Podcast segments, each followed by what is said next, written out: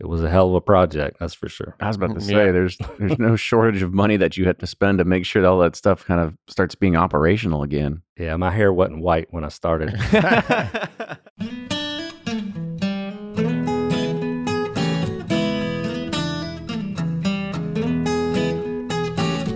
Hey everyone, it's episode 322 of Bourbon Pursuit, the podcast featuring news, reviews, and interviews with people making the bourbon whiskey industry happen.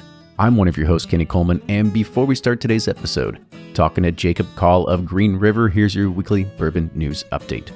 The James B. Beam Distilling Company has unveiled the Fred B. Noe Distillery.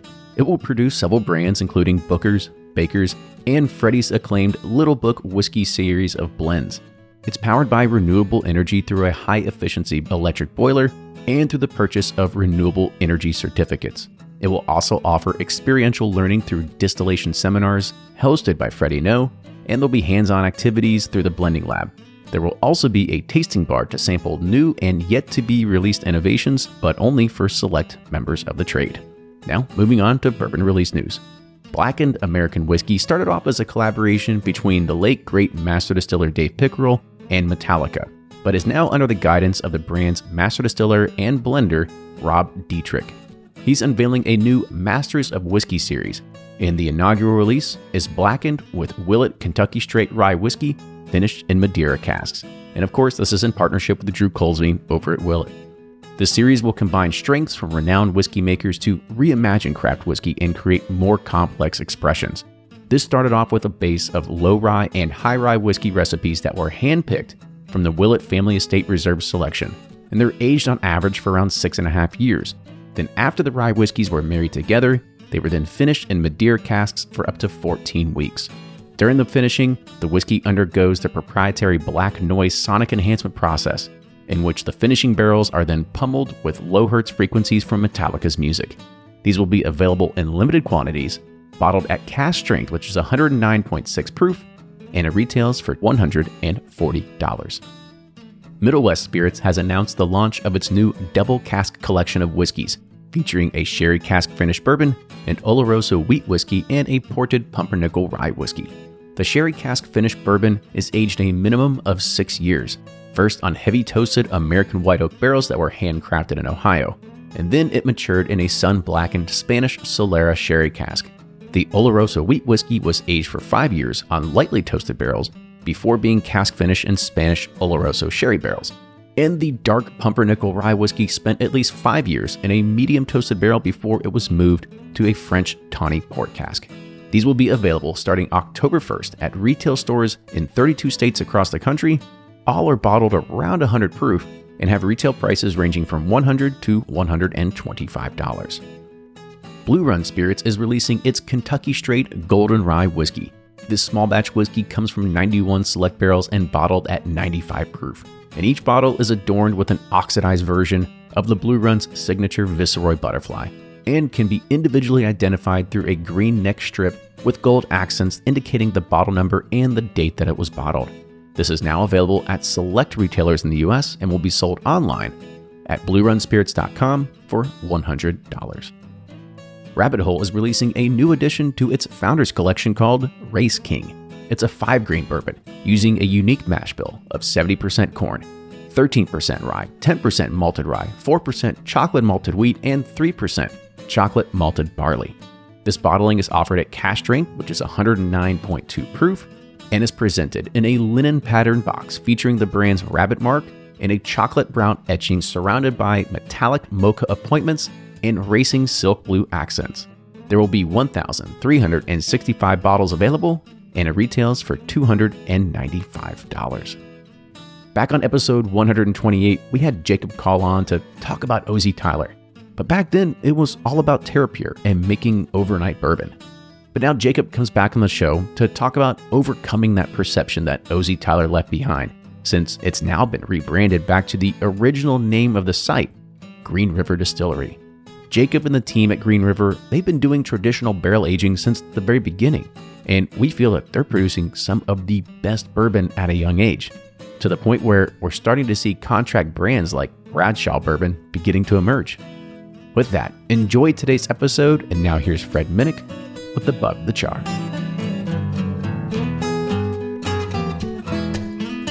I'm Fred Minnick, and this is Above the Char. This week's idea comes from Jason Murphy, who writes me on fredminnick.com. Listening to the Bourbon Pursuit podcast today about Dusty Bourbon. Oh, that was a good episode, wasn't it? Has me pondering what is a bourbon that just sits on the shelf these days that you see that could possibly turn into a Dusty in the coming years that we should start hunting? Woo, boy, that's a loaded question there. Um, I think Smoke Wagon is a bottle that obviously has a lot of acclaim. Uh, everyone's hunting it, but Smoke Wagon has one of those appeals that, you know, in, in 20 years, it may be the highest uh, auction item in American whiskey if if its fanship continues. I think a product like Four Gate 2 has some legs. Uh, you know, so you know that's kind of like on the obscure line. That's you know going to be a little bit more difficult to obtain, but their stock continues to rise. So Smoke Wagon and Four Gate are are bottles that aren't just necessarily sitting on the shelf, but I, I definitely think that you should stock up on those if you're looking at it becoming a dusty down the road. And I would be buying by the case if you're looking at kind of capitalizing on like a future dusty market or whatever. I would be buying by the case uh, Wild Turkey 101. You know, they'll probably, in 20 years, they'll probably change their packaging 30 times by then. Uh, so Wild Turkey 101. This is this is a great everyday pour, and you cannot beat it for the value. Just incredible value. Wild Turkey 101. I think at some point Wild Turkey is going to resonate with a mainstream bourbon consumer. At some point, you will not be able to find Wild Turkey 101 anymore. And another one would be Elijah Craig. So Elijah Craig, I think, is a, is a product that's you know they're putting a lot of effort into Elijah Craig at Heaven Hill.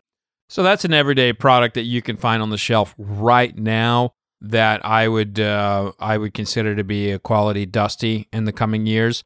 Also, its bigger brother in the barrel proof series. That you know, those are a little harder to get these days, but that is one that in the coming years that will be like a highly sought after Dusty. Uh, what's another one? Hmm.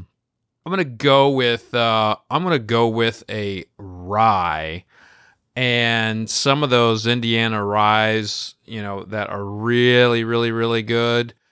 But and it's gonna this is gonna surprise probably gonna surprise a lot of people. This is something that we a lot of us pass by on a regular basis but Bulleit rye Bulleit rye is made at mgp like a lot of other ryes on the market. And it is a you know for for the money it's a banger you know it's a really good deal forward uh, rye and it captures uh, kind of that indiana rye profile pretty well so I think as uh, as that distillery gets more acclaim and more people get to know it for its rye, I think Bulleit Rye in 20 years could be could be a dusty.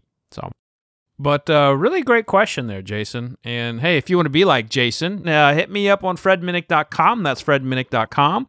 And maybe I'll read your above the Char question next time. Until next week, cheers. From their bar to yours, Chad and Sarah of the popular YouTube channel It's Bourbon Night bring you their favorite at home old fashioned mix with the new Elemental Elixirs Golden Hour Syrup. It's a custom made syrup with notes of bold black tea, warm spices, and orange zest. All you need is your favorite whiskey and ice. No bitters needed. One bottle makes 16 drinks, so that's only $1 a cocktail before you add your own whiskey. They can also be enjoyed in other cocktails or spirits, mocktails, coffee, tea, and anything you can think of. It's crafted locally in Lexington, Kentucky, and you can get your bottle now at whiskeyambitions.com. Ed Bly and Rising Tide Spirits are back again with a new release of Old Stubborn Bourbon. And this release of Old Stubborn is a premium hand marriage of 10, 11, and 12 year cask strength, barely filtered pot still bourbon. It comes in at a staggering 123.8 proof, and the flavoring grain for this one, which the last one was wheated, but this time it's now rye rich, sweet, and bold with a long finish that's sure to be another eye opener. You can order online at Seelbach's or thebourbonconcierge.com, and you can even purchase in person at Revival Vintage Spirits, and even now with very few select stores in Kentucky. You can get it now while you can, but be sure to do it because it's not going to last long.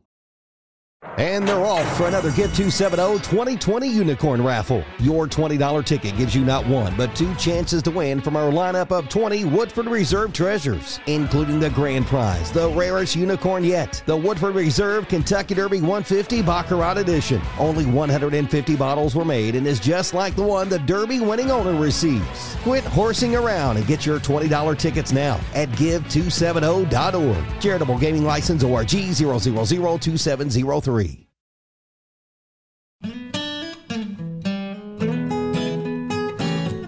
Welcome back to the episode of Bourbon Pursuit, the official podcast of bourbon. Kenny and Ryan here today with a repeat guest on here. Something Yes. that you had the opportunity to actually go to Owensboro one time and and interview him. And I think it might have been one of the, the shorter podcasts that we'd ever released too. I think it was only like like 20 or 30 minutes, but Yeah, I think it was like my first time without you. Like I was panic mode. uh, I had my list of questions, and I like I was like, I gotta get through these, and I was like, shit, it's only like twenty or thirty minutes, but it worked out. yeah, it's okay. But it kind of gave us a, a little precursor for for what we're going to talk about today. And Yeah, it's you know I- I think this is honestly it's one of the things that I'm really really excited about because they have some of the the best whiskey that's coming on the market and super excited to see a lot of the brands that are being built by them and I mean it's just really good stuff too. Yeah. When I was there, I, I can't remember three or four years ago. It, it was all kind of a mystery what was going on here. You know, there was rapid aging, there was different things going on. I think they were still trying to kind of figure out what they were doing with their their brand and their contract distillation and stuff. So uh yeah, I'm super excited to revisit because uh when I was there, I was telling Jacob before, I was like, Man, I tasted some of your new make and it was pretty good. And I wish I had the foresight or the capital to, buy, more, to buy a bunch of it. But uh yeah, it's a fantastic product. We've had the pleasure and we're gonna taste through some today as well. But uh yeah, it'll blow your socks off for you know, some of these are only two to three, maybe four, but they're really good at those young ages. Yeah, I know, especially the four. I can't wait to get to it because I remember I got a media bottle sam- or media like sample that was sent to me. I think it was at like three and a half years or something like that. And I remember trying it and making you come over. And I was like, dude, you've got to try this thing. And then I end up just crushing He's it. blushing now. You, you may not be able to see. You guys are making me blush. I Yeah. appreciate all the He's like, thanks for this words. love fest. Uh, we're gonna we're gonna bring you up, then we're gonna take you down, then we're gonna bring you back up again. Yeah, That's how okay. it is. All right, so you've heard his voice. This is Jacob Call. He's the master distiller and general manager at Green River Distilling, who is also our former guest back on episode 128. So, Jacob, welcome back to the show. Good to be here, guys. So, before we kind of get into this and start talking about the whiskey and all this other kind of stuff too, I want to bring back, uh, start digging into your childhood, start digging into Oh, your. boy. Yeah, I know. We're going back. This is what Yeah. yeah. when Kenny shows up. That's why ours was only 30 minutes. Short and sweet. Well, you know, laying on the couch, we're going to start dissecting everything that went wrong and how we got to this point. Uh, You know, I, I was reading a little bit of your your bio. You know, you're third generation distiller, and and they had said you know you had memories of you know going through the rick houses as a kid. Kind of talk about growing up a little bit uh, in a family business here of of kind of having quote unquote whiskey in your veins. Yeah, and uh, you know, there's a little bit of new news to actually share. My family, you know, I've been from Kentucky, goes back a long, long way. So I, I didn't really realize it until I hired a genealogist uh, several months ago, and I'm actually an eighth generation distiller from Bourbon County, Kentucky. Oh, wow. So uh, yeah, a guy named Samuel Call, who was my eighth. We dug up, we found his uh, his will, and um, he had a couple stills. He had a 75 gallon still, 120 gallon still, uh, 1791 uh, back before Kentucky was even a state. Wow. So, you know, I've got some uh, I got some long lineage in the bourbon industry. Any, like it was any recipes in there? In that? I've not found the recipes yet, but, but you love that. we I found my great great find great them. great grandpappy's I recipe. was like, I thought that was coming next. yeah. Uh, but you know, back to, to more recent times, my uh, my grandfather did work at Jim Beam. My father worked at Jim Beam, and then my father um, he left in the '90s, and we went to uh, Florida, a company called Florida Distillers, and he created the Cruzan rum products there. Master distiller there. Um, since that time, he he's retired. And he does Pilar rum now, but um, yeah, they're in Key West. yeah. hmm But uh, you know, I'm I'm from Bardstown, Bardstown guy. Moved when I was 12, and just to get to come back, you know, to Kentucky and and get to rebuild a historic distillery is kind of a once in a lifetime thing to get to do. you know, and as a kid, you know, when your dad and your grandpa are talking about bourbon and, and whiskey, you know, your eyes always, your ears perk up. And if the opportunity uh, was to ever come back up, I was going to jump on it. So glad I did. Yeah. So give some listeners some context about restoring a historical distillery. What, you know, what, uh, what you all took over, what you, you know, what was the history with the project you're doing now? Yeah. I mean, you know, the, the facility dates back to 1885, originally known as the Green River Distillery. And it, it burnt down 1918, right before Prohibition, was rebuilt right after uh, Prohibition, 1938. All of our brick buildings are from 1938. The Medley family had it for, for a long time, but it was shut down in 92 and it was in rough shape when I got there. A lot of roof damage, water damage. I mean, we spent millions and millions of dollars to rebuild this place. And uh, you know, we've tried to pay pay homage to the history there. Uh, Eric Gregory with the KDA calls it hallowed ground.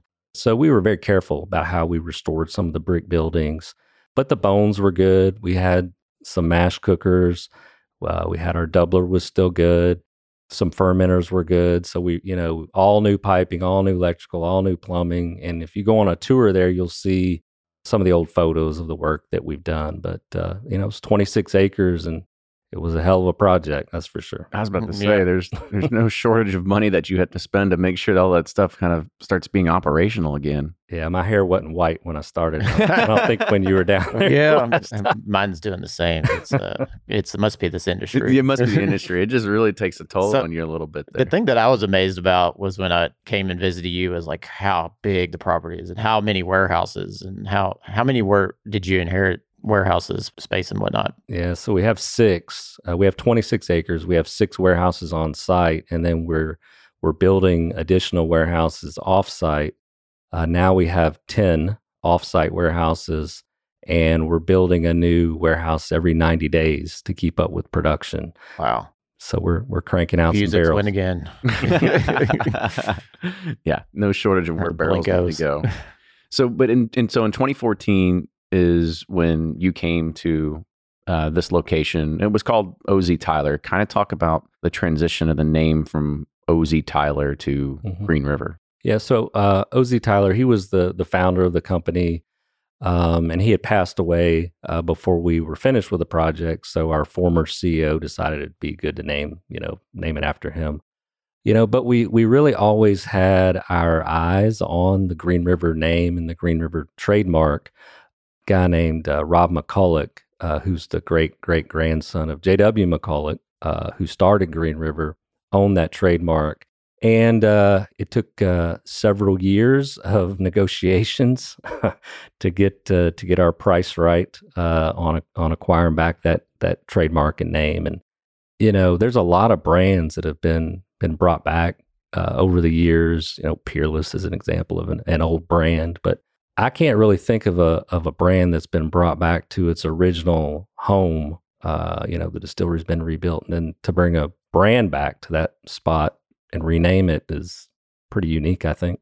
Yeah, I'm I'm just curious. So, if somebody owns the trademark to Green River, what would they do with it? I, mean, if they're if just kind of like just waiting for the right buyer at the right price. I mean, it's I guess it's like, it's like domain, a domain, yeah, domain squatting or something like that. Yeah, pretty much. Um, I think he realized this was his best shot. So yeah, we wore him down. His only shot. his only shot. I'd been like twenty dollars. Take it or leave it because it's this is as best as you're gonna get. Yeah. You know, Rob's a great guy though. He's got he's got a ton of memorabilia. Uh, we've opened up our visitor center again. We've got a whole Green River museum that'll have all the old memorabilia uh, that he's collected over the years. We've got J.W. McCulloch's desk uh, from you know 1885 uh, on site. So wow and you get the DSP 10 on there now too, right? Yeah. Did, or so did, did you already have that, or does that come with a new name? We had that. You know, the the Medley family actually did a fantastic job keeping that old DSP number throughout the years, even though they were shut down. So we were we were able to inherit that with the site. That's cool. So what was I guess uh, I was going to ask the question like so what was harder to get the DSP or the name of Green River? Green River name for sure. yeah, I mean it's it's funny because we've had Corky on the show before to talk Yeah. about trying to get back to DSP because you know you have DSP KY two thousand nine hundred and forty. What actually it's probably twenty one thousand. You know, crazy, and it's like how do you how do you kind of get that back? But it sounds like the Medley family was generous enough to make sure that you all are kind of able to get back to your roots on that one. yeah, yeah. That you know that that family themselves, they've been distilling for a long time. They're uh, uh, pillars of the community in Owensboro. That's for sure. Mm-hmm. So, you know, part of the history of Green River, uh, let's talk about it a little bit too, because I I did some some reading here, and it was known as the most expensive spirit sold at one point. Yeah, they uh, it was the he- most heavily advertised brand pre-prohibition. Uh, they were the official uh, whiskey of the Marine Corps Hospital. Uh, won a bunch of awards in Paris in the 1900s. But the, an interesting story is that McCulloch traded uh, 20 barrels for a- gold mine, interest in a gold mine that actually panned out. So it officially became the most expensive whiskey ever sold. Oh man, that was let's say it was like whiskey barters for a lot of different things now. I mean, I, when the, the the crypto thing was going crazy, people were trading bourbon for for Bitcoin and stuff like that. And I've seen people that have traded bourbon for Corvettes. Oh, I've traded bourbon for contracting work, for all types of things like golf entries, you know, like whatever Panthers tickets. I've done. I'm going to an NFL game in here in a few weeks, and uh, I was like, "I'll give you some good bottles for some tickets." And like, "Heck yeah!" Yeah, my dad always uh, yeah. my dad always said you could get more done with a bottle of bourbon than a twenty dollar bill. Or oh yeah, so I think I he's believe right it. on that. That's a, all right. If, if your dad has any other sage like advice that comes through here, feel free to drop it because I'm sure people will like to hear those things. So, you know, the other part, I mean, just getting a gold mine out of it. I mean, when you say it panned out, I get the pun, right? You know, panning for gold. Uh, was there any anything else to the story of saying like, oh, it actually ended up being, you know, very lucrative, uh, the gold mine or anything like that? Any other kind of anecdotes of that story? There's some old pictures we found. I mean, that's a that's a pretty old story. We don't have a lot of data on it, but we I will tell you that we're opening up a uh, a cocktail uh, little lounge in our uh, visitor center. It's going to be called the uh, Twenty Barrel Saloon. Oh, that's Um, cool. There we go. Always a play on something, right? Never, never miss an opportunity for marketing. That's, That's, for sure. right. So talk about the packaging. Is it a play on? And uh, forgive me for not knowing, but is it a play on the original packaging from back in the pre- pre-prohibition? Or Yeah, it, it has some uh, some of those design elements, uh, you know, the dots and the glass. But uh, what's really unique about it, we have a we'll ha- we have a horseshoe in the bottom of the glass. It'll be a very uh, it's a very unique bottle uh, that will really stand out on the shelf. Custom bottle that we did. Uh, there's some Owensboro, Kentucky design elements in the glass. Got to give a lot of credit to Simon Birch, our CEO he's definitely has a, a marketing background. He was uh, head of uh, marketing for Smirnoff for Diageo, so he's taken us to a whole new level uh, with our marketing. He worked really hard with uh, Chuck Lyle with our uh, marketing team to develop the packaging, and I think it's something that's really going to stand out and look really sharp.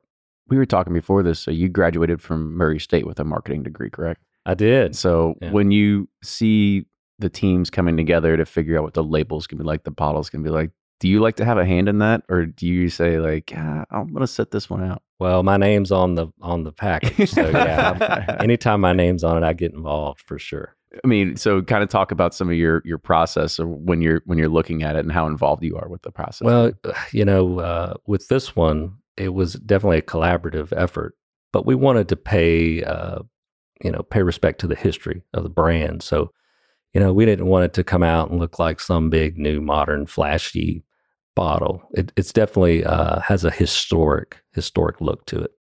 and when your name's on the bottle, do you get like a an an- anxious feeling? Is it nervousness, or do you you feel pretty confident about what's what's going to be happening? in the future with Uh. I'm super confident. Yeah. Yeah, this one's going to be a rock star. Well, that's that's good to know. I was like, when we, when we put our name on anything, it's like we put a stamp of approval on it, yes, but it's also like living in our. you don't realize bubble. how insecure you are until you put your name on a bottle of whiskey and start sending it out to people. Yeah.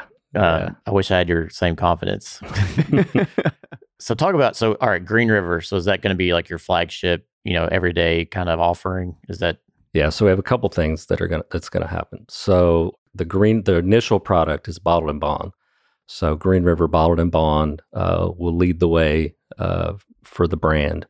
Uh, then we'll come back with a standard 90 proof option on the bourbon side, and then uh, later in, in 2023, uh, late 2023, we'll we'll come with a rye, Green River rye. Cool. So There's other brands coming out of the distillery too, right? From different from the Green River. That's is it under that's under your or is this all Green River? Is just you? Well, that brand, Yellow Banks, Yellow Banks is a brand that the distillery owns. It's one of our brands, and that is a partnership collaboration with the Kentucky Corn Growers Association. We put their uh, logo on our label, and we give uh, 5% of the sales of the product uh, go back to ag research in Kentucky. Really proud of that that brand. Uh, we buy all local corn direct. it says it was established in 1797. The Yellow Banks, uh, the, that was the original name of Owensboro, uh, Yellow Banks. So uh, Uh, I don't know what, what Is I that like where that gold mine was? Is that why I was yellow? Banks? no, so the other thing I kind of want to talk about is when OZ Tyler came about, and especially in the bourbon world, it made it made some noise, but it wasn't the most um, what would you say positive noise coming out of it because people were saying, "Oh, it's hyper age, it's this terra pure process," and kind of talk about what you all have done to either you know phase it out of your whiskey portfolio or, or anything like that. yeah, you know the it the Terrapure process. It's a separate division of our company now, uh, based down in Charleston, South Carolina. Uh, we use it for uh, for vodka products, some tequila products, even on some some barrel finishing stuff with some staves because it uses staves in that process. But uh, you know, for us, the future at, at Green River is all about uh, history and, and aging. And you know, we're, we've got some four-year-old stuff now coming online uh, that we're super proud of. We're just excited to share that uh, with everyone. Yeah, because everybody was under this assumption that everything that was going to be coming out of there was all going to be just Terra Pure. And lo and behold, four years later, it's like, nope, nope, we we have we're doing traditional aging the entire time. Yeah, yeah, that that was a misconception for sure. Go ahead and clear the air. air your grievances here. Yeah. So, you know, we uh, you know, we do stuff with other brands and other partners. You know, Terry Bradshaw is a good partner of ours. We do his production, not Terrapure. Uh, we've got some other brands uh, that are not Terrapure. It's an option for some of the other customers, you know, that we bottled for down in Charleston. Charleston, if they want to do that, fine. Uh, but for Green River and for us, traditional. I'm a uh, I'm a traditional uh, bourbon guy through and through, as we talked about. So I would say with eight all with, tradition. with eight generations, you know, it sounds like it was pretty money well spent on on hiring your genealogist as well. yeah, Just just just five wasn't hundred bucks I ever spent. Oh, really? That's all it was? I was about to say, I was like, you get charged just for that, like signing up for um, genie.com or uh, what was it, the tree, whatever that is online. So yep, family tree. family tree, yeah, whatever. Yeah.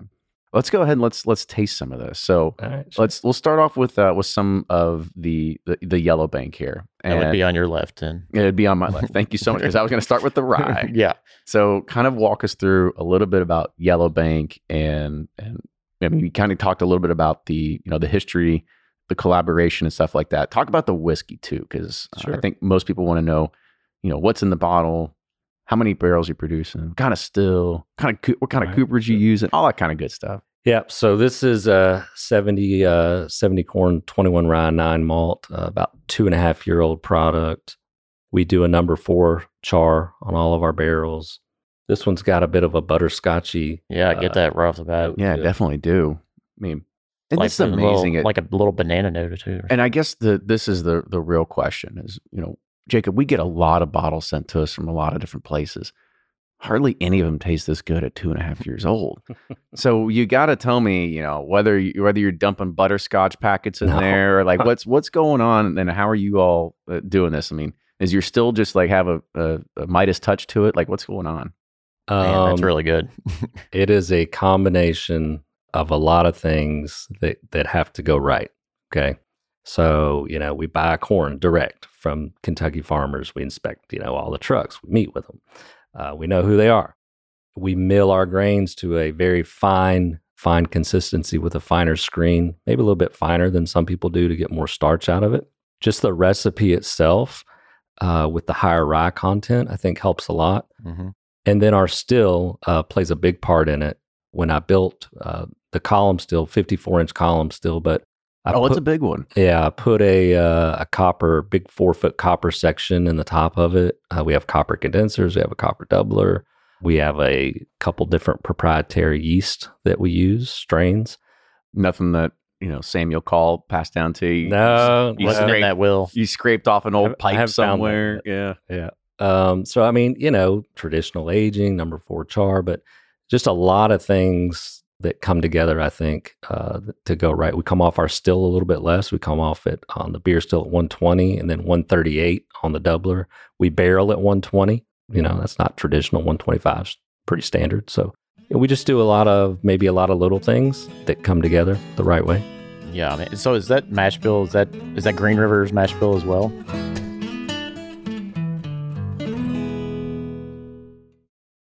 Shopify's already taken the cash register online, helping millions sell billions around the world.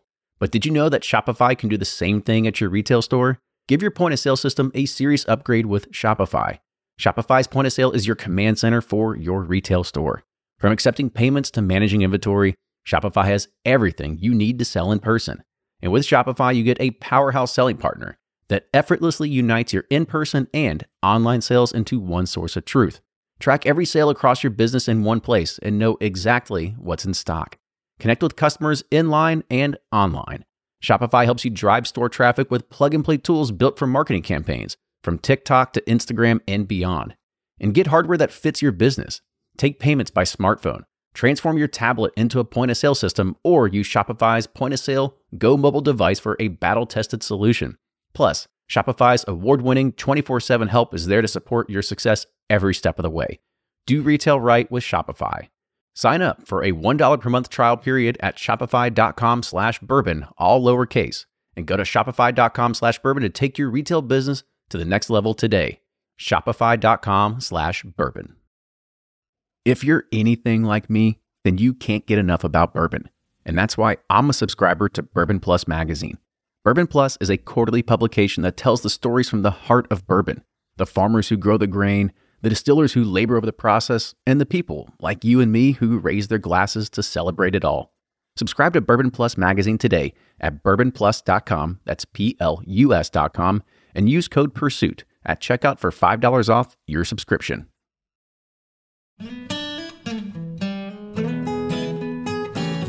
So is that mash bill? Is that is that Green River's mash bill as well? Is that kind of your base mash? yeah, bill? that's our standard. We have some others. We have a, a 78 13 9, which is more of, I call that like a, a heritage mash bill. That's similar to a Jim Beam. Uh, when my dad came with me when we fired everything up, uh, that was what we ran first. We did Yeah. that for a little bit, and then I said, nah, I it works. do we know it works. That's hilarious. So I guess I talked about that because I'm sure like when your dad was there, he's like, "Yes, this is gonna be the money, son. This is what you're gonna want." And then how did you say like, "Eh, we're we're just gonna go ahead and change Well, it"? he had not to go back you? to Florida. So I was like, You're like stick for to rum. now I wanted something different. You know, I wanted, I, I, I like that um, spiciness that comes through from the rye. And I, I just thought it was like a really good combination uh, when we could have the sweetness from the corn, but that spice, it just helps it along, I think. Yeah, it's got a great spot. But I'm amazed by how creamy and like uh, velvety it is. Like on the tech for two and a half year, most time you get it, it's like very astringent. You know, bold, but green just- apples, Yeah. bit of Yeah. hay, you know. some- But it's like No on the front mid palate, it's like so decadent and rich um, with that butterscotch, vanilla, you know, kind of caramelized sugar thing going on. I mean, very wow. much like an 86 old granddad. It is. I, I was about to say that. So he took the words out of my mouth. And that's only only available in Kentucky. Uh, it's in our gift shop and then some limited markets in, in Kentucky. So and now in Kenny's basement. So There you go. Make sure you stop with the rest of your collection. yeah. so I guess you know part of this of, of figuring out what the mash bill was going to be. Did you have some sort of insight is say like this is this is what I think it's going to be, or like we've got to test this, we got to make it sure. We'll we'll test it at the end of the distillation run, and I think I'll have a good good idea. Kind of talk us through your your thought process there. Yeah, you know, Ryan talked a little bit about our new make and, and tasting stuff off the still, and it's got to start. You got to start out with good new make. You know, over half of it comes from the barrel, but you know, a big part of it comes from the flavor profile that you get off your still. So, you know, we I could kind of tell that wasn't overly sweet, sweet enough, had enough spice to it. We tinkered around a little bit uh, with the the proof that we came off of and settled on that. Yeah, I mean, so just a lot of iterations and kind of figuring out what the new make is, and then uh, I guess sit and pray. Went, went wild yeah. I mean, you know, um, we did a lot of sampling out in the warehouse, and uh, after about year two, I was like, "All right, we're all right. We're gonna be good." I mean, I guess talk about some of those times like sampling in the warehouse of like when you when you had that that uh, that aha moment that said we're going to be okay here. you know, we're a small company, our distillery. We've we've grown rapidly. I've I was number employee one, but we've got about eighty employees there. We got Wow. great staff, and you know, I try to, you know, I get everybody involved. We'll go sit out on the back porch and we'll pull, you know, a few different uh, barrels, and I have my some of my folks there, and you know, what do you think? What do you guys think about this one or that one? And it's it's team effort for sure. And so when you're pulling these barrel samples, are you trying to find? Are you you're doing some experimentation, trying different char levels, trying different mash bills? You said like you know we've we've got our, our one or two staple items. We're just going to start cranking these things out because we feel that they're they're pretty all right.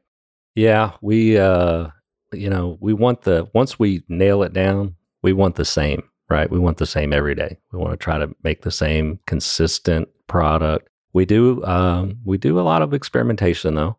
You know, I've got some three char barrels. I've got barrels from different suppliers. I've got uh some pretty cool barrel finishing projects going on right now that will release those uh, probably every quarter uh, moving into next year of you know just different types of barrels that maybe some people haven't thought of yet.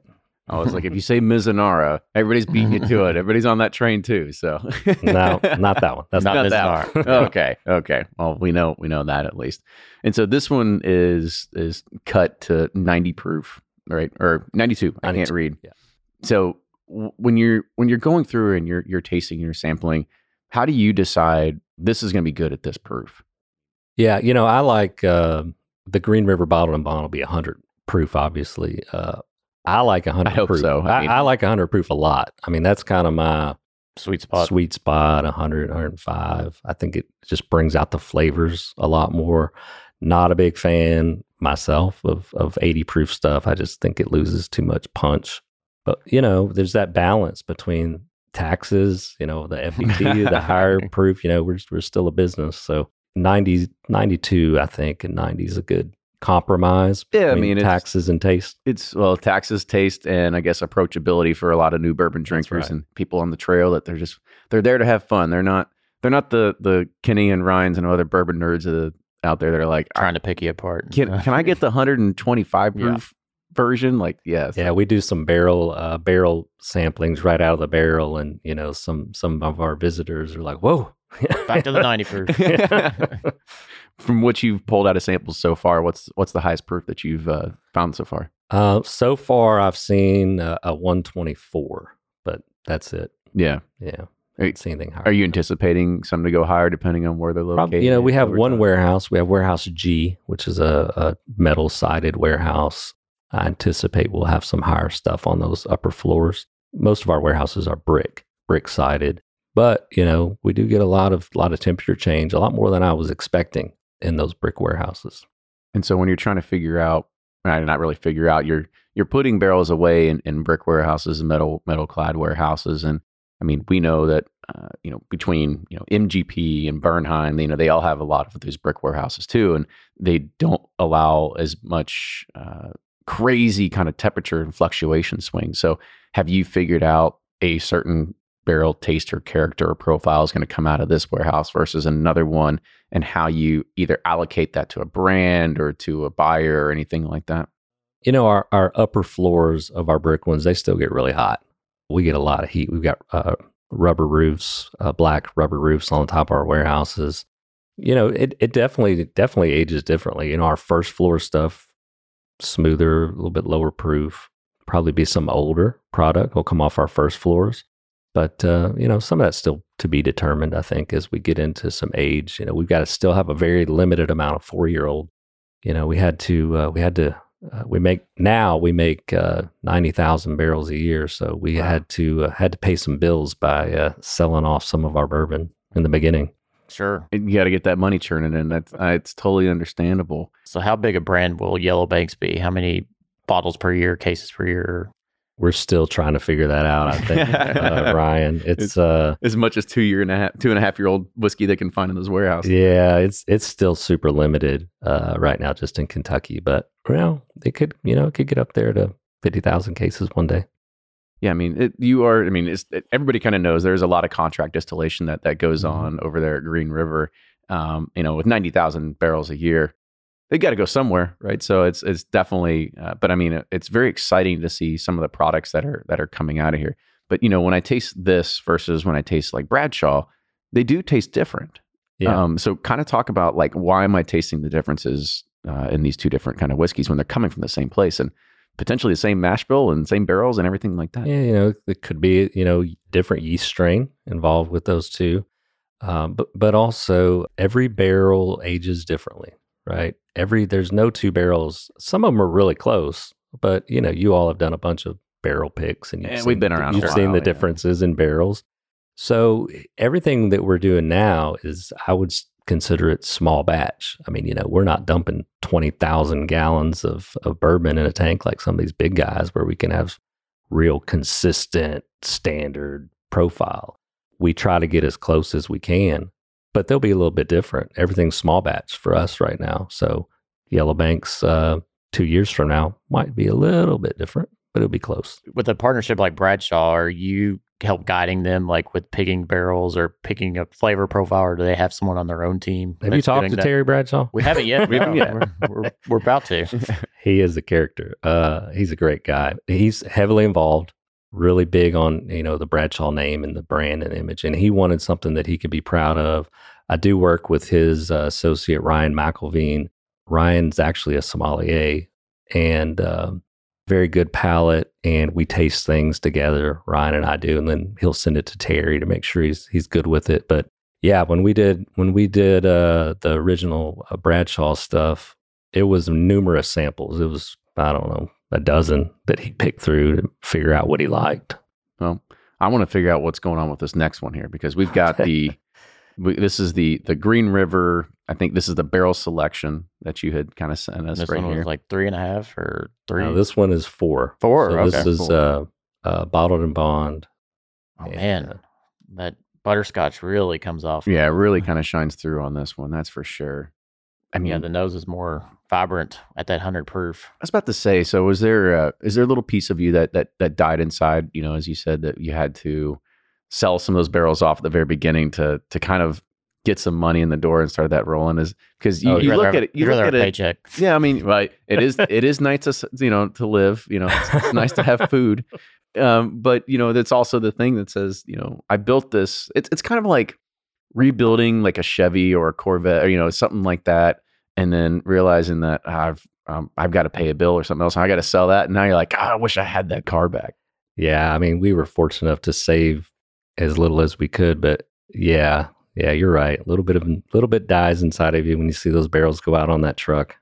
Yeah, but at least you know that it's going to go into something. I mean, yeah, it- somebody will just part of you want to age a lot of this a lot more or you like this is and it's it's funny because there is a there's a, a huge stigma in the bourbon community of like yes like we need six to 12 year old bourbon like nothing's good until that point this, This, is, is, really good at four. Yeah, I was like, it's this ready is a- as is. this is a this is a, a, a very much a uh, that was this would prove the naysayers wrong per, uh, per se what's your kind of mentality or thought going into this and saying like no like we're pretty good at like three or four here i don't know how much we need to really go higher up in age we're gonna go. I mean, we're gonna go. We're laying down some six year old stuff. You kind of thousand barrels I you kinda have to- Yeah. Uh, you kind of have to. Um, for me, you know, six, seven Wow. year old has always been my kind of, you know, six, seven year old stuff I like a lot.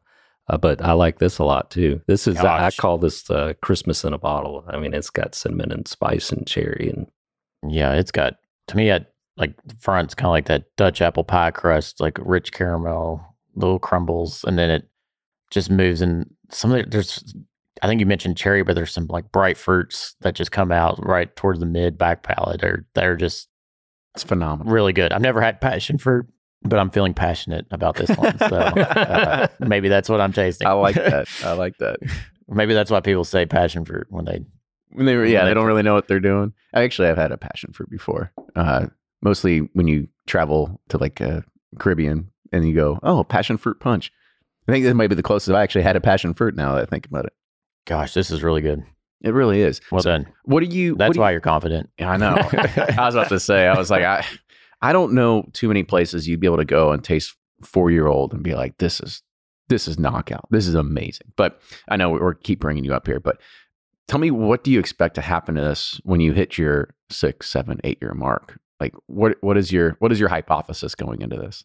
Uh, I, I don't know. I mean, I'm I'm really kind of a humble guy, so you know, we'll see. We'll see what the people like. You know, it's it all comes down to repull and what people like and what they want to buy and what their flavor profile is. I mean, there's so many different bourbons. I mean, we make wheated bourbon and we've got all kinds of different recipes. We do over 25 different recipes at our distillery. So Have you found this one to be the one that somehow is a cut better than the rest, or like how, Yeah, are, how are the other ones? that's our uh, that's our go-to.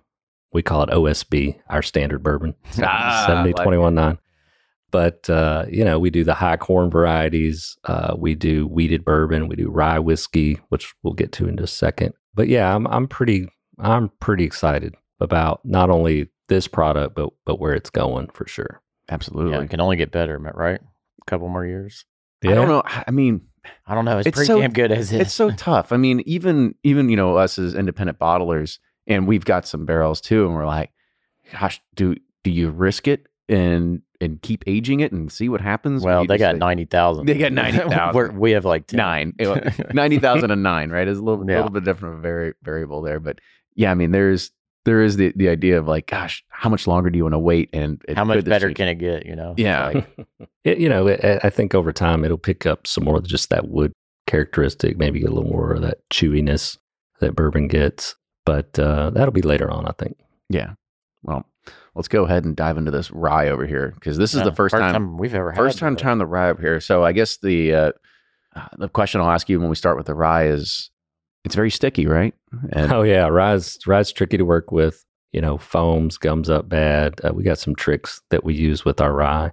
it makes you uh, wonder why people even mess with rye, with how much trouble it is. Because we have had a lot of master distillers on here, and everybody hates dealing with rye because of how like just painstakingly obvious it is to just clean it and keep it going. Yeah, I think we figured it out. You know, you got to remember back in uh, back when we got started, we were kind of competing against MGP for a little bit. You know, so we were making some some bourbon, kind of competing against those guys. But we also said, hey, we can make some pretty damn good rye too.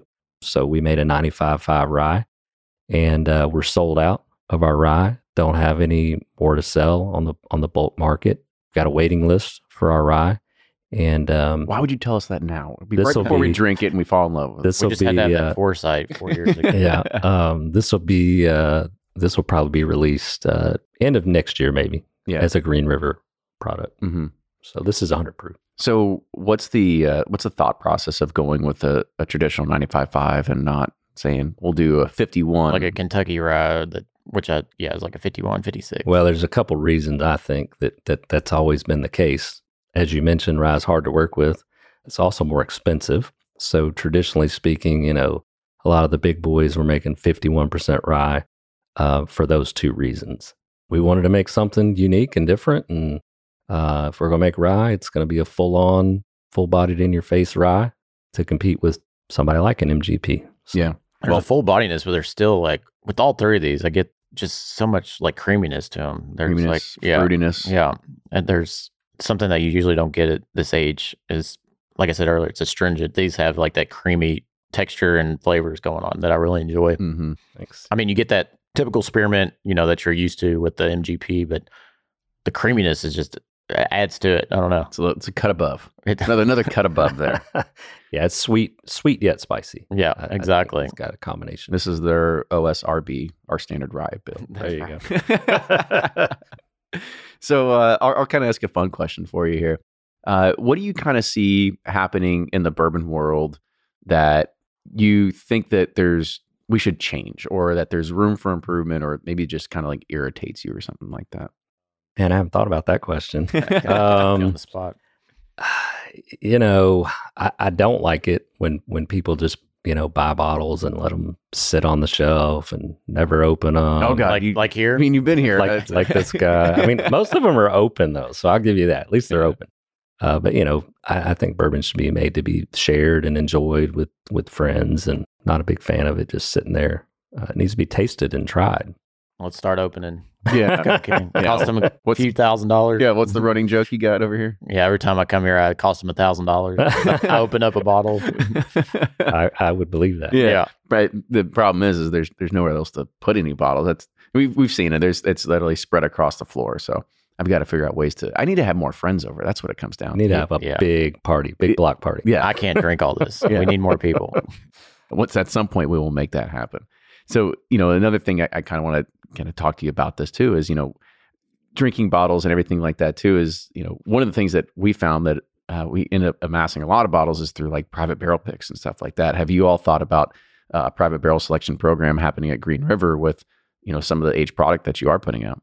Yes, uh, we've been kind of waiting for the for the Green River brand and the label to be out, be able to have an avenue to do that under. Yes, we get inquiries all the time about doing private barrel picks, and um, that'll be coming out after the launch of the Green River brand. So probably next year uh, we'll lean heavy into that. All right, well sign us up. Yeah, I, I, can- take- I can we'll see take this two. as a pursuit series. We'll take two. you know, we we can do it. No, I mean it's it's fantastic. It's fantastic whiskey, and you know it's it's it's great to learn more about about your history. And thank God you got out of banking to do this. I know it's been a it's Yeah, I don't see you as a decision I've banker. ever made.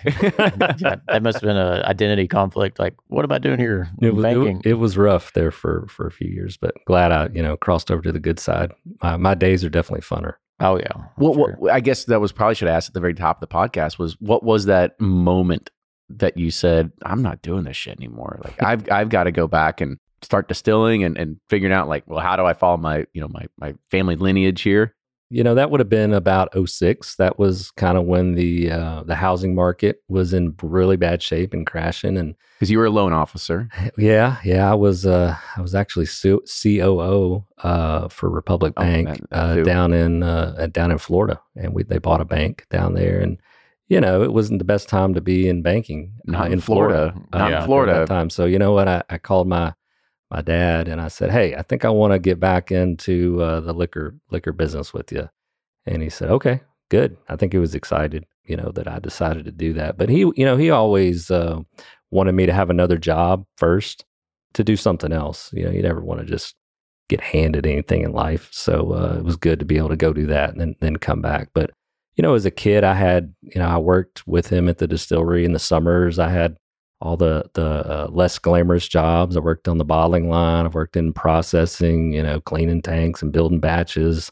We had a big cattle ranch down in Florida. I took care of all our cows. We had several hundred head of cattle. So, I mean, you know, it's uh, it's fun to get to just go from basically on the bottling line to to doing all this now. So working with your mind to working with your hands. You know? That's right. Yeah, there is something gratifying about that.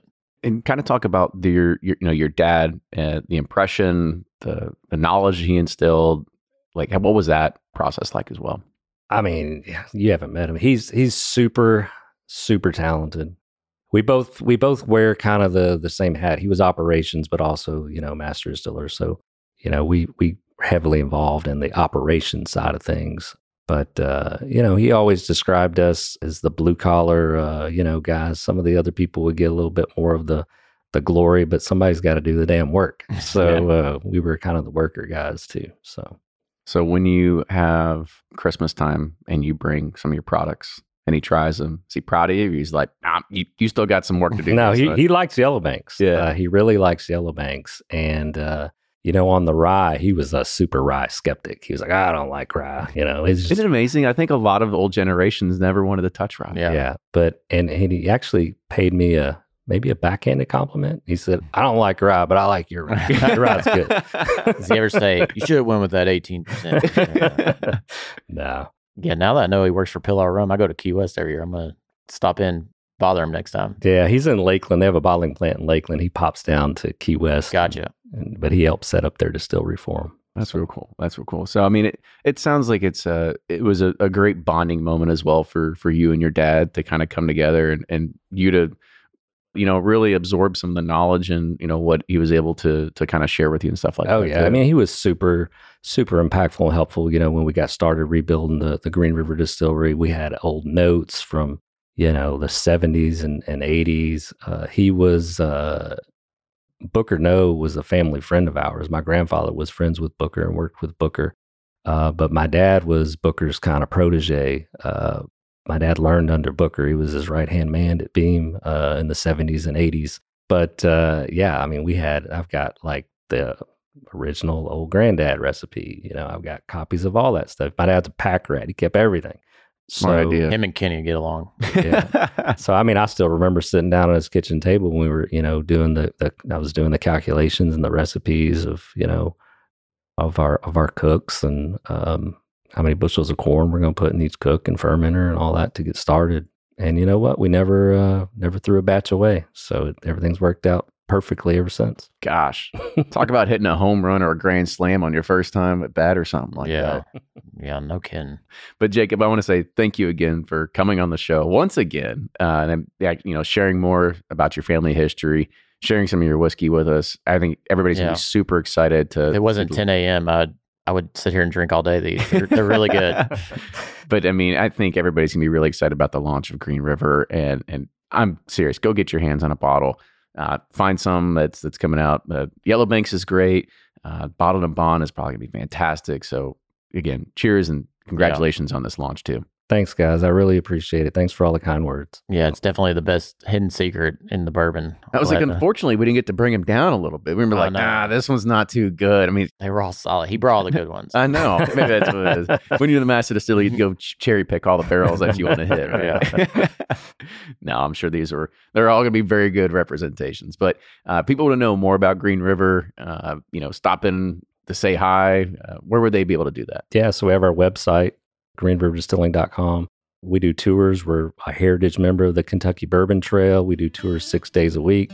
Uh, I'm there most of the time, so uh, feel free to stop in and say hi and sign a lot of bottles these days. So come see us. There you go. Make sure you follow them uh, and you know get your hands on a bottle because, like I said, I think we've been very yeah, blown away. blown away. Blown away is an understatement. But also make sure you follow us, Bourbon Pursuit, wherever you get your podcast, as well as on all the socials. With that, cheers, everybody, and we'll see you all next week.